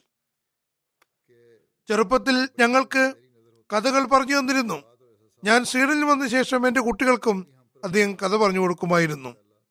ഞങ്ങളുടെ പിതാവ് ഞങ്ങൾക്ക് ദുവാകളുടെ ഒരു ഭണ്ഡാരമായിരുന്നു. അദ്ദേഹത്തിന്റെ മറ്റൊരു മകൾ പറയുന്നു അദ്ദേഹം ജീവിതത്തിലുടനീളം രാവിലെ നാസ്ത കഴിച്ചതും ഓഫീസിൽ പോകുമായിരുന്നു. ഉച്ചയ്ക്ക് വൈകിയാണ് വീട്ടിൽ വന്നിരുന്നത്. അതിനുശേഷം വീണ്ടും ഓഫീസിൽ പോയിരുന്നു. ഇശാക്ക് ശേഷം ഏറെ വൈകിയാണ് വീട്ടിലെത്തിയിരുന്നത്. ചെറുപ്പത്തിൽ ഞങ്ങൾക്ക് ഗണിതത്തിൽ സഹായം ആവശ്യമായി വരുമ്പോൾ ഫജറിന് ശേഷം ഒരു മണിക്കൂറാണ് കുട്ടികളെ പഠിപ്പിക്കാൻ അദ്ദേഹത്തിന്റെ പക്കൽ ഉണ്ടായിരുന്നത്. ഒരിക്കൽ ജൽസാലിനയുടെ പരിപാടിക്കിടെ അതിൽ ഖലീഫത്ത് മസീദ് സാലിസ് അദ്ദേഹത്തെ പറ്റി പറഞ്ഞു. അപ്പോൾ ജോലിക്കാരെല്ലാം ഭക്ഷണം കഴിച്ചിരിക്കുകയായിരുന്നു. അദ്ദേഹവും അവിടെ ഉണ്ടായിരുന്നു. അതിൽ ഖലീഫത്ത് മസീദ് സാലിസ് അദ്ദേഹത്തോട് പറഞ്ഞു താങ്കൾ എന്റെ പാത്രത്തിൽ എന്നോടൊപ്പം ഭക്ഷണം കഴിക്കുക. മൺപാത്രത്തിലാണ് കറി കൊടുത്തിരുന്നത്. അത് ഖലീഫത്ത് മസീദ് സാലിസിന് മുന്നിലും പാത്രം വെച്ചിരുന്നു. അദ്ദേഹം ചൗധരി സാഹിബിനോട് പറഞ്ഞു താങ്കൾ എന്നോടൊപ്പം ഈ പാത്രത്തിൽ തന്നെ ഭക്ഷണം കഴിച്ചാലും അദ്ദേഹം എല്ലാ നിലയ്ക്കും ജീവിതം അർപ്പണം ചെയ്തതിന്റെ കർത്തവ്യം നിറവേറ്റുന്ന ആളായിരുന്നു. അന്നപാനീയങ്ങൾ കഴിക്കുന്നതിനും ഉറങ്ങുന്നതിനുമല്ലാതെ അദ്ദേഹം ജമാഅത്തി ജോലികൾ മാത്രം ചെയ്തു. ഒരു സമയവും പാഴാക്കിയില്ല. മകൾ പറയുന്നു ഞാൻ ചെറുതായിരിക്കുമ്പോൾ അദ്ദേഹം എനിക്ക് മുകളിലെ കൈ താഴെയുള്ള കൈയിനേക്കാൾ ഉത്തമമാണെന്ന് പഠിപ്പിച്ചിട്ടുണ്ടായിരുന്നു. ഞാൻ ആദ്യമൊക്കെ കൈ തുറന്നു പിടിച്ചാണ് അതായത് കൈ നീട്ടിയാണ് ആരിൽ നിന്നെങ്കിലും എന്തെങ്കിലും വാങ്ങിയിരുന്നത്. അദ്ദേഹം എന്നോട് ആംഗ്യത്തിലൂടെ മുകളിൽ നിന്ന് എടുക്കണമെന്ന് മനസ്സിലാക്കി തന്നു. അതായത് പൈസയാണെങ്കിലും മറ്റെന്താണെങ്കിലും ഇന്ന രീതിയിൽ എടുക്കണമെന്ന് കാണിച്ചു തന്നു. ഇതും തർബീയത്തിന്റെ നല്ലൊരു ഭാഗമാണ്. ഭൗതിക സാധനങ്ങളോട് അദ്ദേഹത്തിനോട് തീരെ സ്നേഹമില്ലായിരുന്നു. പറയുന്നു അത് എത്ര വലിയ സമ്മാനം കൊടുത്താലും അദ്ദേഹത്തിന്റെ കണ്ണുകളിൽ ഞാൻ ഒരിക്കലും തിളക്കം കണ്ടിട്ടില്ല. ഇത് ഞാൻ മറ്റാരിലും കണ്ടിട്ടില്ല. അദ്ദേഹത്തിന്റെ കണ്ണുകളുടെ തിളക്കവും താല്പര്യവും ജമാഅത്തി ജോലികളിൽ മാത്രമായിരുന്നു. ഫോൺ എപ്പോഴും ബെഡിന്റെ അരികിൽ വെച്ചിരുന്നു. ഇരുപത്തിനാല് മണിക്കൂറും എല്ലാ ഫോണുകളും അദ്ദേഹം അവൈലബിൾ ആയിരുന്നു. അദ്ദേഹത്തിന്റെ രണ്ടാമത്തെ മകൾ പറയുന്നു മക്കളുടെ കാര്യത്തിൽ വളരെ സൂക്ഷ്മതർക്കായിരുന്നു. അവരുടെ വികാരങ്ങളെയും ആവശ്യങ്ങളെയും വളരെയേറെ പരിഗണിച്ചിരുന്നു. തന്റെ വ്യക്തിപരമായ ഒരു ഭാരവും ഞങ്ങൾക്ക് മേൽ ചുമത്തിയിരുന്നില്ല. അതായത് അത് ചെയ്യൂ ഇത് ചെയ്യൂ എന്ന് പറഞ്ഞിരുന്നില്ല. സ്വന്തം കാര്യങ്ങൾ സ്വയം ചെയ്തിരുന്നു. എപ്പോഴും ഞങ്ങളെ സഹായിക്കാൻ ശ്രമിച്ചിട്ടുണ്ടായിരുന്നു. എന്റെ മക്കളെയും കൂടെ ഇരുത്തി ജമാഅത്തി കാര്യങ്ങൾ പറഞ്ഞു കൊടുക്കുമായിരുന്നു. വഖഫിന്റെ അനുഗ്രഹങ്ങളും ഖലീഫുമാരോടൊത്തുള്ള വിശ്വാസ വർദ്ധക സംഭവങ്ങളും കേൾപ്പിക്കുമായിരുന്നു. അദ്ദേഹത്തിന്റെ എല്ലാ കാര്യവും ലക്ഷ്യബോധമുള്ളതും ഞങ്ങൾക്ക് പോസിറ്റീവ് പ്രഭാവം ഉണ്ടാക്കുന്നതുമായിരുന്നു. മകൻ എഴുതുന്നു അദ്ദേഹം രണ്ട് കാര്യങ്ങളിൽ ശക്തി ചെലുത്തിയിരുന്നു അതായത് നമസ്കാരത്തിനും പിന്നെ കാലത്തിന്റെ ഖലീഫയുടെ കുത്തുബ ഒരിക്കലും ഒരു കാരണവശാലും മിസ് ചെയ്യരുത് എന്ന് പറഞ്ഞിരുന്നു. കാലത്തിന്റെ ഖലീഫ നിൽക്കുന്ന അധ്യാപനങ്ങൾ പൂർണമായും പ്രാവർത്തികമാക്കേണ്ടതാണ്. എന്നോട് എപ്പോഴും പറയുമായിരുന്നു കന്നഡക്കാർക്ക് മേൽ തബലീഗ് മുഖേന ഈ വ്യക്തി തങ്ങളെ ആദരിക്കുകയും സ്നേഹിക്കുകയും ചെയ്യുന്നു എന്ന പ്രഭാവം ഉണ്ടാക്കാൻ ശ്രമിക്കുക. തരീഖ് ജദീദിന്റെ വക്കീൽ തസ്നീഫ് ജമീൽ റഹ്മാൻ സാഹിബ് റഫീഖ് എഴുതുന്നു. എനിക്ക് ചൗധരി സാഹുമായി ദീർഘകാല ബന്ധമുണ്ട്. ചൗധരി സാഹിബിന്റെ പിതാവ് മുഹമ്മദ് ബക്ഷ് സാഹിബ് ദീനി ബോധമുള്ള സൽപ്രകൃതത്തിന് ഉടമയായിരുന്നു. ഈ ഗുണങ്ങൾ ചൗധരി സാഹിബിനും കിട്ടുകയും അത് വളരുകയും ചെയ്തു. അദ്ദേഹത്തിന്റെ പിതാവ് മുഹമ്മദ് ബക്ഷ് സാഹിബ് ചൗധരി ഫസൽ സാഹിബിന് തബ്ലീഗ് ചെയ്തിരുന്നു. ഇത് എഴുപത് എൺപത് വർഷം മുമ്പുള്ള കാര്യമാണ്. അദ്ദേഹത്തിന്റെ പിതാവ് കാരണമായി ചൗധരി ഫസിൽ അഹമ്മദ് സാഹിബ് അഹമ്മദീയത്ത് സ്വീകരിച്ചു. പിന്നെ ജമീൽ റഹ്മാൻ സാഹിബുമായും അടുപ്പമായി. കാരണം ചൗധരി ഫസിൽ അഹമ്മദ് സാഹിബ് എന്റെ ശുശ്രനാണ് ഈ ബന്ധം അദ്ദേഹം നല്ലപോലെ നിലനിർത്തുകയും ചെയ്തു. അദ്ദേഹം എന്റെ ഉസ്താദുമായിരുന്നു. ഞാൻ ബി എസ് സി ചെയ്യുമ്പോൾ അദ്ദേഹം ഗണിതത്തിൽ എം എ ചെയ്തു വന്ന സമയമായിരുന്നു. അദ്ദേഹം കുറച്ചു കാലം ഞങ്ങളെ പഠിപ്പിച്ചിട്ടുമുണ്ട്. വളരെ ആത്മാർത്ഥതയോടെ പഠിപ്പിച്ചിട്ടുണ്ടായിരുന്നു. അത് ഞങ്ങളെ കൂടുതൽ പ്രഭാവിതരാക്കിയിരുന്നു. നിയമത്തിൽ വളരെ കണിശക്കാരനായിരുന്നു. എന്നാൽ വാത്സല്യമുള്ള ആളുമായിരുന്നു. സഹായം ആവശ്യമുള്ള ജീവനക്കാർക്ക് ആരോരും അറിയാതെ സഹായം ചെയ്തിരുന്നു. അള്ളാഹുവിന്റെ അനുഗ്രഹത്താൽ നല്ല പരിശ്രമശാലിയായിരുന്നു. അദ്ദേഹത്തിന്റെ പ്രകൃതം വൈജ്ഞാനികമായിരുന്നു.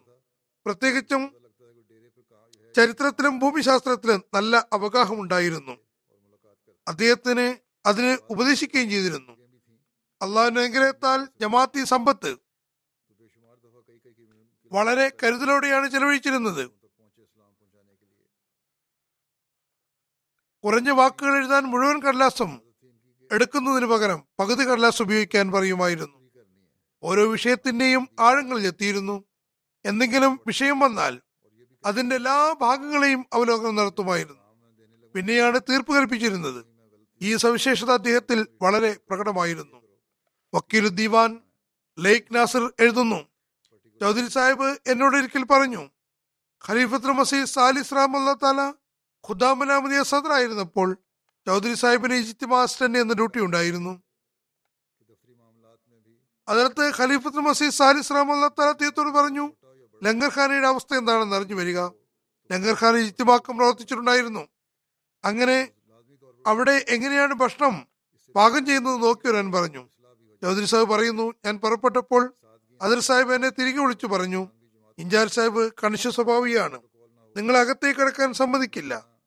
നിങ്ങൾ അതോറിറ്റി ഇല്ലാതെയാണ് പോകുന്നത്. അദ്ദേഹം മുതിർന്ന ആളുമാണ്.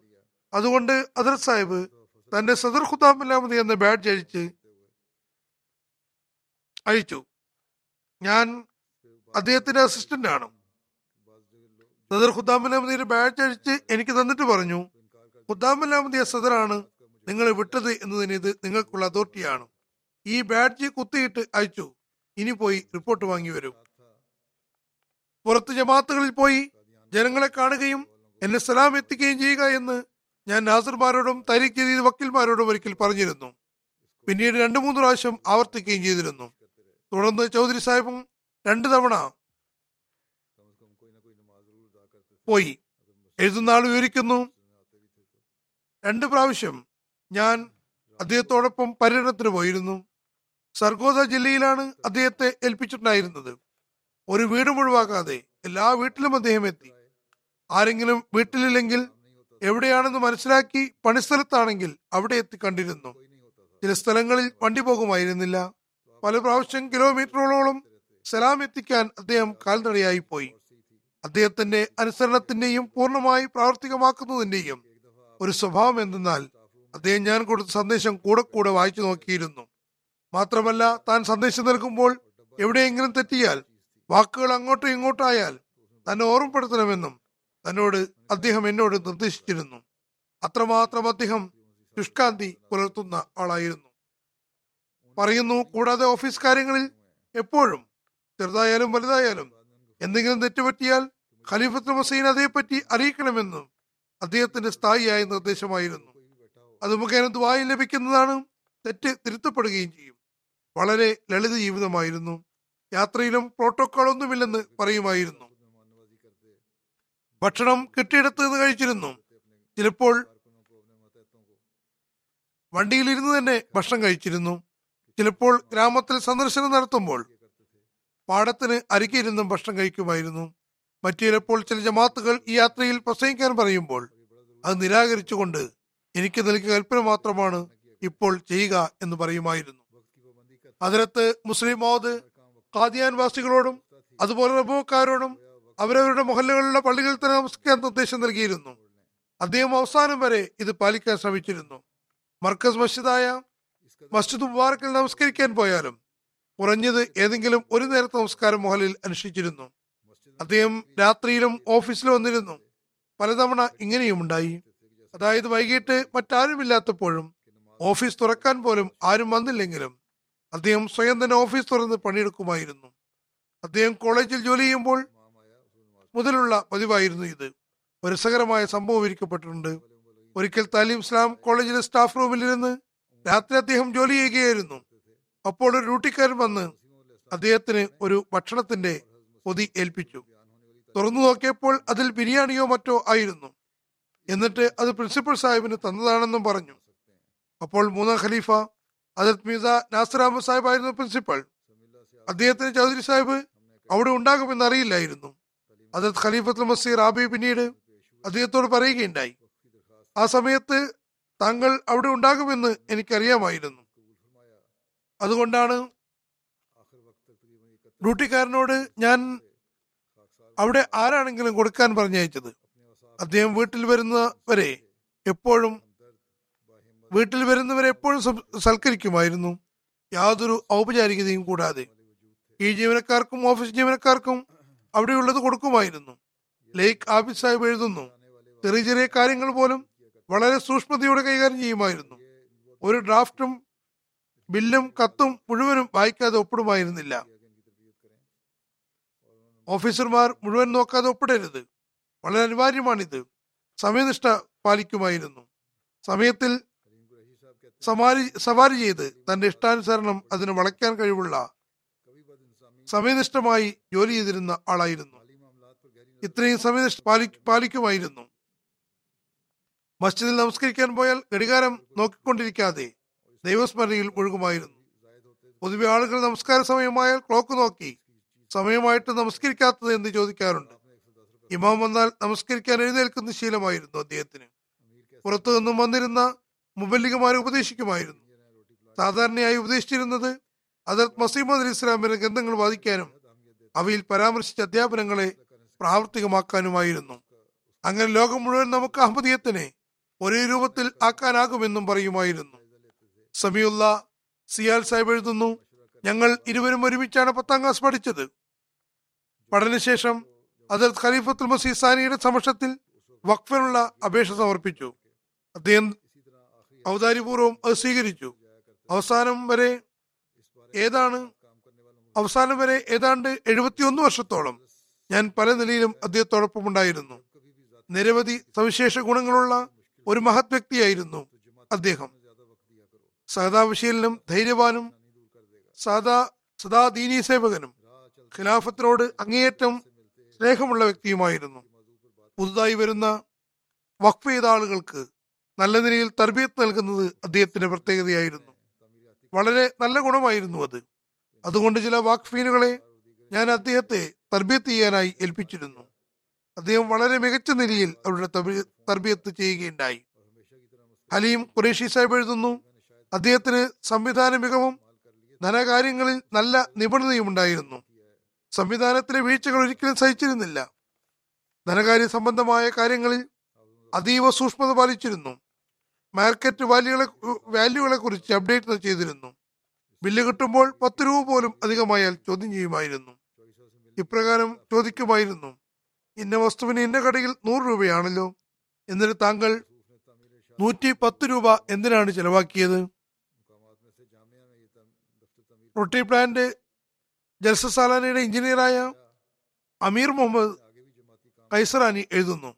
ചൗധരി സാഹിബ് കൂടിയാലോചനയ്ക്ക് വളരെ വില കൽപ്പിച്ചിരുന്നു. എന്ത് തീരുമാനമെടുക്കുന്നതിനുമായി ബന്ധപ്പെട്ട ഉദ്യോഗസ്ഥനുമായോ അക്കാര്യത്തിലെ എക്സ്പെർട്ടുമായോ എന്തായാലും കൂടിയാലോചന നടത്തുമായിരുന്നു. പുതുതായി എന്തു ചെയ്യുമ്പോഴും അതേക്കുറിച്ച് വിശദമായി അന്വേഷിക്കുമായിരുന്നു. വളരെ വലിയ തോതിൽ അഭിപ്രായങ്ങൾ ആരാഞ്ഞ ശേഷം മാത്രമേ എന്തെങ്കിലും തീരുമാനത്തിലെത്തിയിരുന്നുള്ളൂ. സാധാരണ ഓഫീസ് അവധി വെള്ളിയാഴ്ചയായിരുന്നു റൊട്ടി പ്ലാനിന്റെ ട്രയൽ നടത്തിയിരുന്നത്. അതുപോലെ മിക്കവാറും മാസാവസാനത്തെ ആഴ്ചയിൽ ലീവുള്ള ദിവസവും ഓഫീസിൽ പോകുമായിരുന്നു. സഹപ്രവർത്തകർ എപ്പോഴും പറഞ്ഞു മനസ്സിലാക്കിയിരുന്നത് വ്യക്തി ജീവിതത്തിൽ എന്തെങ്കിലും ബുദ്ധിമുട്ടോ പ്രയാസമോ ഉണ്ടായാൽ ജമാഅത്തിന്റെ ജോലികൾക്ക് കൂടുതൽ സമയം നൽകണമെന്നാണ്. അത് ഖലീഫത്തുൽ മസീദ് സാലിസിൽ നിന്ന് ഞങ്ങളും പഠിച്ചത് അതായിരുന്നു എന്നും പറയുമായിരുന്നു. അപ്പോൾ അള്ളാഹു സ്വയം ആ പ്രയാസം നീക്കം ചെയ്യുന്നതാണ്. വഴി കടന്നു പോകുന്നവരുമായിട്ടുള്ള സ്നേഹാദരങ്ങളോടെ പെരുമാറിയിരുന്നു. എല്ലാവരുമായും അവർക്ക് ഇഷ്ടപ്പെട്ട വിഷയത്തിൽ സംസാരിക്കുമായിരുന്നു. മുഫാത്തിനുമായി ഒരു മീറ്റിംഗിൽ താമീറാത്ത് വിഭാഗത്തിന് ജോലിയിൽ താമസമുണ്ടായപ്പോൾ എഞ്ചിനീയർമാരോട് നീരസം പ്രകടിപ്പിച്ചതായി എഞ്ചിനീയർ സാഹിബ് പറയുന്നു. തുടർന്ന് അന്നേ ദിവസം തന്നെ ഓഫീസ് അവധിയായപ്പോൾ എന്നെ ഫോൺ ചെയ്തിട്ട് ചിരിച്ചുകൊണ്ട് അപ്പോഴത്തെ പോലെ സംസാരിച്ചു എന്ന് പറഞ്ഞു. ഇന്ന് ഞാൻ കുറച്ച് കടുപ്പമേറിയ വാക്കുകൾ ഉപയോഗിക്കുകയുണ്ടായി. അതിന് ക്ഷമാപണം ചോദിക്കുന്നു എന്ന് പറഞ്ഞു. തുടർന്ന് എന്റെ സുഖവിവരങ്ങളും അന്വേഷിച്ചു. ഹാഫിസ് മുസഫർ അഹമ്മദ് സാഹിബ് എഴുതുന്നു എന്റെ അപേക്ഷ മാനിച്ച് അതത് ഖലീഫത്ത് മസീർ ആബി റസിസ്റ്റൽ നിർമ്മിക്കാനുള്ള ഔദ്യോഗിക അനുമതി നൽകുകയുണ്ടായി. ചൗധരി സാഹിബിനെ കാണാനും നിർദ്ദേശിച്ചു. അപ്പോൾ അതിനായി നിർദ്ദേശിക്കപ്പെട്ട രണ്ട് സ്ഥലങ്ങളിൽ ഒന്നായ ജാമ്യ അഹമ്മദിയിൽ തന്നെ ഓഫീസ് തയ്യാറാക്കി. അതേക്കുറിച്ചുള്ള ചർച്ചയിൽ ഇപ്രകാരം പറഞ്ഞു നിങ്ങൾക്ക് ഭാവിയിലും ജമാഅത്തിന്റെ പ്രവർത്തനങ്ങൾ ചെയ്യാനുള്ളതാണ്. പ്രഥമമായി ജമാഅത്തിന്റെ വരുംകാല ആവശ്യങ്ങൾ എപ്പോഴും മുന്നിൽ വെക്കേണ്ടതാണ്. രണ്ടാമതായി മിതത്വവും ലാളിത്യവും അനുവർത്തിക്കണം. ആഡംബരത്തിനായി വലിയ ഓഫീസ് ടേബിൾ ലക്ഷറി ചെയർ എന്നിവ മാറ്റി നിർത്തി. ആവശ്യാനുസരണം മാത്രം ഫർണിച്ചറുകൾ വാങ്ങാനും ഉണർത്തുകയുണ്ടായി. മാജിദ് താഹിർ സാഹിബ് വക്കീൽ തബ്ഷീർ ലണ്ടൻ എഴുതുന്നു. അദ്ദേഹത്തിന്റെ ജീവിതത്തിലെ ഓരോ നിമിഷവും ദീനീയ സേവനത്തിനായിരുന്നു ചെലവഴിച്ചിരുന്നത്. കാലത്തിന്റെ ഖലീഫയിൽ നിന്നും വിവിധ ഓഫീസ് കാര്യങ്ങളെ സംബന്ധിച്ചും വന്നിരുന്ന നിർദ്ദേശങ്ങൾ ലഭിച്ചാൽ ഉടൻ തന്നെ ഒട്ടും സമയം കളയാതെ നടപടിയെടുക്കുമായിരുന്നു. പലതവണ രാത്രികൾ നിർദ്ദേശം ലഭിക്കുമായിരുന്നു. അപ്പോഴൊക്കെ ലഭിച്ചിരുന്ന നിർദ്ദേശങ്ങളനുസരിച്ച് നടപടിയെടുക്കാനായി ഉടൻ ഓഫീസിൽ വരികയും എല്ലാം കഴിഞ്ഞു മാത്രം വീട്ടിലേക്ക് മടങ്ങുകയും ചെയ്തിരുന്നു. നിശ്ചയമായും അദ്ദേഹത്തിന്റെ അനക്കമടക്കം സംസാരങ്ങളും മൗനങ്ങളും ഇരിപ്പും നടപ്പുമെല്ലാം ഖലീഫയെ അനുസരിച്ചുകൊണ്ടുള്ളതായിരുന്നു കാലത്തിന്റെ ഖലീഫയുടെ നിർദ്ദേശത്തേക്കാൾ മുൻഗണന നിയമങ്ങൾക്ക് നൽകുന്നവരോട് ജമാഅത്തിന്റെ പ്രോട്ടോകോൾ പ്രകാരമാണ് അത് തന്നെ നടപ്പിലാക്കണമെന്ന് പറയുന്നവരോട് അദ്ദേഹം എപ്പോഴും പറഞ്ഞിരുന്നത്. കാലത്തിന്റെ ഖലീഫ നൽകുന്ന നിർദ്ദേശങ്ങൾ തന്നെയാണ് നിയമങ്ങൾ. അവ തന്നെയാണ് പാലിക്കപ്പെടേണ്ടത് എന്നായിരുന്നു. മാത്രമല്ല നിയമശാസ്ത്രങ്ങളിൽ ഇത്തരമൊരു റൂളിംഗ് ലോ നിലവിലുമുണ്ട്. മുബഷിർ അയാ സാഹിബ് പ്രിൻസിപ്പൽ ജാമ്യ അഹമ്മദ് എഴുതുന്നു. അദ്ദേഹം ജമാഅത്തിന്റെ വീക്ഷണങ്ങളുടെയും പദ്ധതികളുടെയും എൻസൈക്ലോപീഡിയ ആയിരുന്നു. അത് തികച്ചും ശരിയുമാണ്. അദ്ദേഹത്തിന് സകല കാര്യങ്ങളും പൂർണമായ കാഴ്ചപ്പാടും അവബോധവും ഉണ്ടെന്ന് എനിക്കും തോന്നിയിട്ടുണ്ട്. അയസാബ് പറയുന്നു ഞാൻ എന്റെ സഹപ്രവർത്തകരോട് പറയുമായിരുന്നു ചൗധരി സാഹിബിനൊപ്പം മീറ്റിംഗ് നടത്തുക. അദ്ദേഹം തന്നെ നമുക്ക് പറഞ്ഞു തരും ജാമ്യയിൽ എത്ര സ്റ്റെയറുകളുണ്ട് എത്ര ചെടികളുണ്ട് ഇന്ന സ്ഥലത്ത് ഇതിന്റെ കുറവുണ്ട് ഈ ചെടി നട്ടിട്ടുണ്ട് എന്നൊക്കെ. വളരെ അവധാനതയോടെ എല്ലാ കാര്യങ്ങളും നിരീക്ഷിക്കുമായിരുന്നു. ഏത് കാര്യത്തെ സംബന്ധിച്ച് മീറ്റിംഗ് ആണെങ്കിൽ നടത്തിയാലും അതിന്റെ വിശദാംശങ്ങളും ഓരോരോ ഘടകങ്ങളും അദ്ദേഹത്തിന് അറിയുമായിരുന്നു. തന്റെ കൂടെയുള്ളവരെ കുറിച്ച് അങ്ങനെ തന്നെ പ്രതീക്ഷയും വെച്ച് പുലർത്തിയിരുന്നു. തുടർന്ന് എഴുതുന്നു പ്രഭുവിയുടെ മുഴുവൻ ചരിത്രവും അദ്ദേഹത്തിന്റെ കണ്ണിലും മനസ്സിലും മസ്തിഷ്കത്തിലും മുദ്രിതം പോലെയായിരുന്നു. കുറച്ച് മാസങ്ങൾ മുമ്പ് ചൗധരി സാവുമായി കൂടിക്കാഴ്ച നടത്താൻ എനിക്ക് അവസരമുണ്ടായി. ഞാൻ പറഞ്ഞു പ്രഭുവിലെ ചില ചരിത്ര പ്രധാനമായ സ്ഥലങ്ങളെക്കുറിച്ച് ചില പൂർവികരുടെ പ്രതിപാദനങ്ങൾ തമ്മിൽ അഭിപ്രായ വ്യത്യാസമുണ്ട്. താങ്കൾ അതേക്കുറിച്ച് പറഞ്ഞു തരണം. ഇപ്പോൾ അദ്ദേഹം ഒരുപാട് കാര്യങ്ങൾ സവിശദം പറഞ്ഞു തന്നു. അതേക്കുറിച്ച് ഇന്ന വ്യക്തിക്ക് പറയാൻ സാധിക്കുമെന്നും ഇപ്പോൾ ഇന്ന വ്യക്തിയുടെ ഓർമ്മ ക്ഷയിച്ചിട്ടുണ്ടാകുമെന്നും പറയുകയുണ്ടായി. തുടർന്ന് പറഞ്ഞു ഒരു ലിസ്റ്റ് തയ്യാറാക്കി എനിക്ക് അയച്ചു തരിക. താങ്കളോടൊപ്പം വന്ന് ഞാൻ എനിക്ക് ഓർമ്മയുള്ളത്ര പറഞ്ഞു തരാം. പറയുന്നു അദ്ദേഹം എത്രത്തോളം ഇനിയും താഴ്മയുമുള്ള വ്യക്തിയായിരുന്നു എന്നാൽ സ്വയം എനിക്ക് ചായ ഉണ്ടാക്കി എപ്പോഴും തരുമായിരുന്നു. എളിമയെക്കുറിച്ചുള്ള മറ്റൊരു സംഭവമുണ്ട്. കുറച്ചു വർഷം മുമ്പ് കാദിയാനിൽ ജലസിക്ക് പോയതായിരുന്നു. ലങ്കർഖാനയുടെ നായബ് ഇൻചാർജ് മഹഫൂസ് റഹ്മാൻ സാഹിബുമൊത്ത് നിന്ന് സംസാരിക്കുകയായിരുന്നു. അപ്പോൾ ചൗധരി സാഹിബ് മുമ്പിലൂടെ കടന്നുപോയി. സലാം പറഞ്ഞു.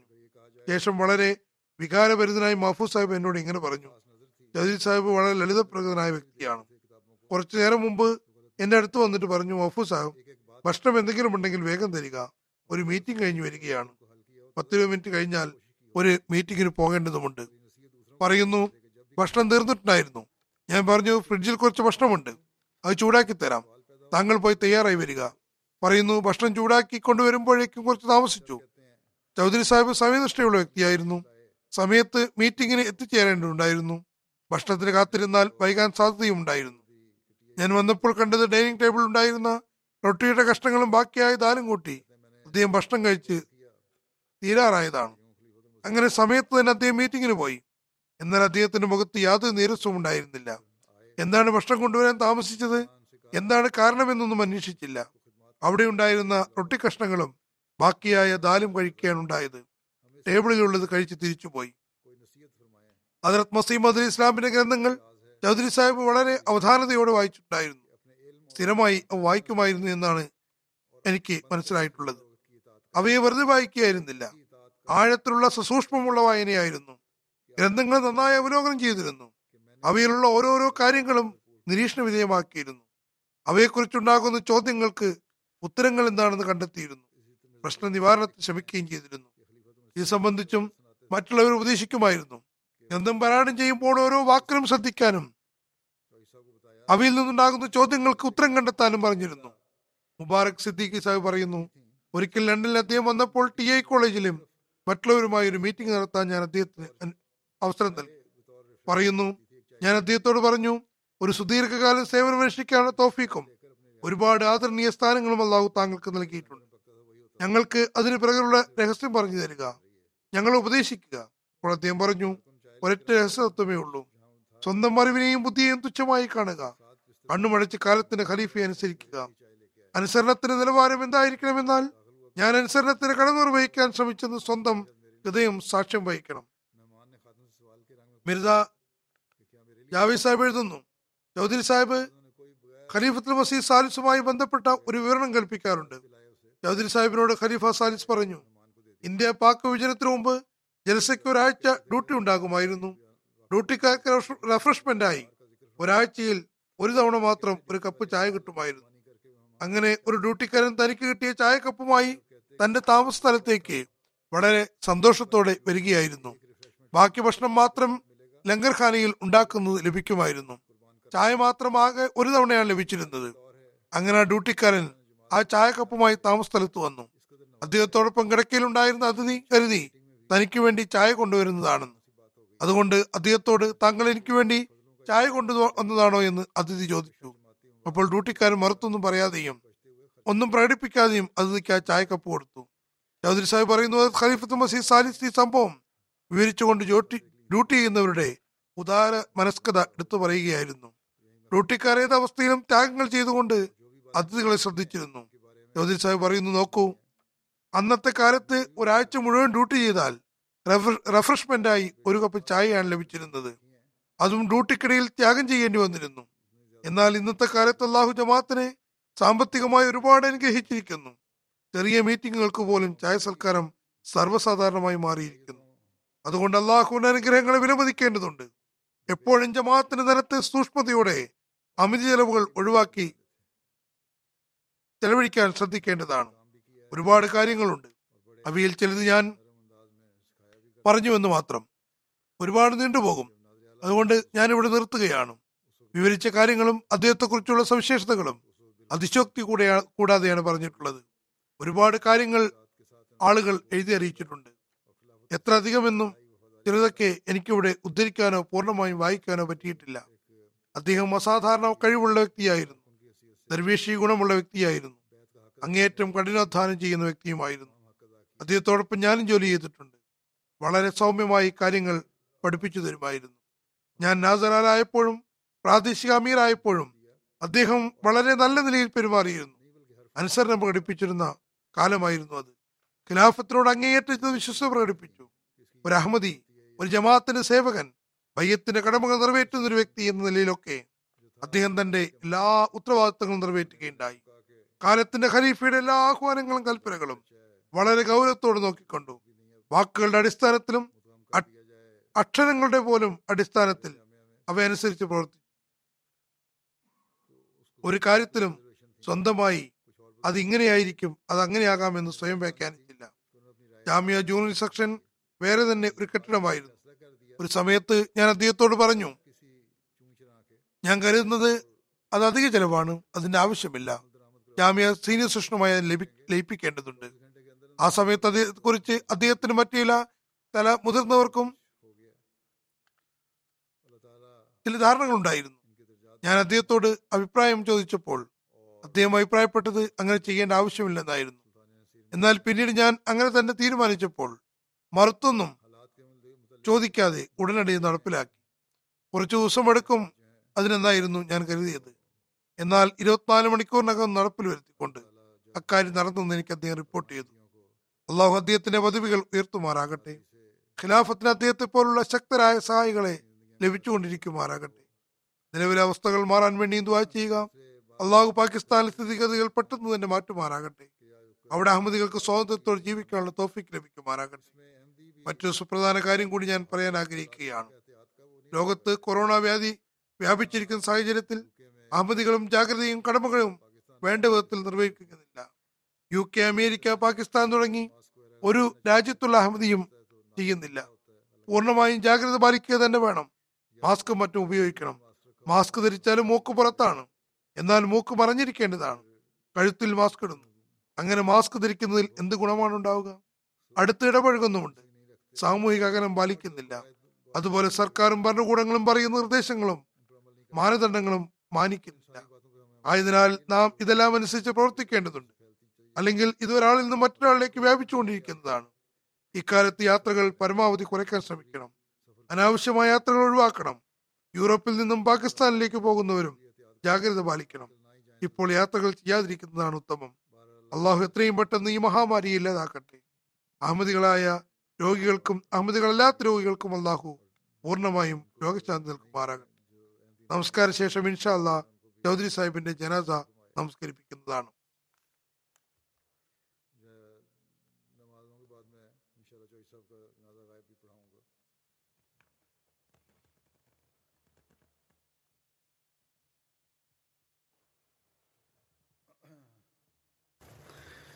الحمد لله الحمد لله نحمده ونستعينه ونستغفره ونؤمن به ونتوكل عليه ونعوذ بالله من شرور أنفسنا ومن سيئات أعمالنا. من يهده الله فلا مضل له ومن يضلل فلا هادي له. ونشهد أن لا إله إلا الله. ونشهد أن محمدا عبده ورسوله. عباد الله رحمكم الله. إن الله يأمر بالعدل واللسان وإيتاء ذي القربى وينهى عن الفحشاء والمنكر والبغي يعظكم لعلكم تذكرون. اذكروا الله يذكركم ودوه يستجب لكم ولذكر الله أكبر.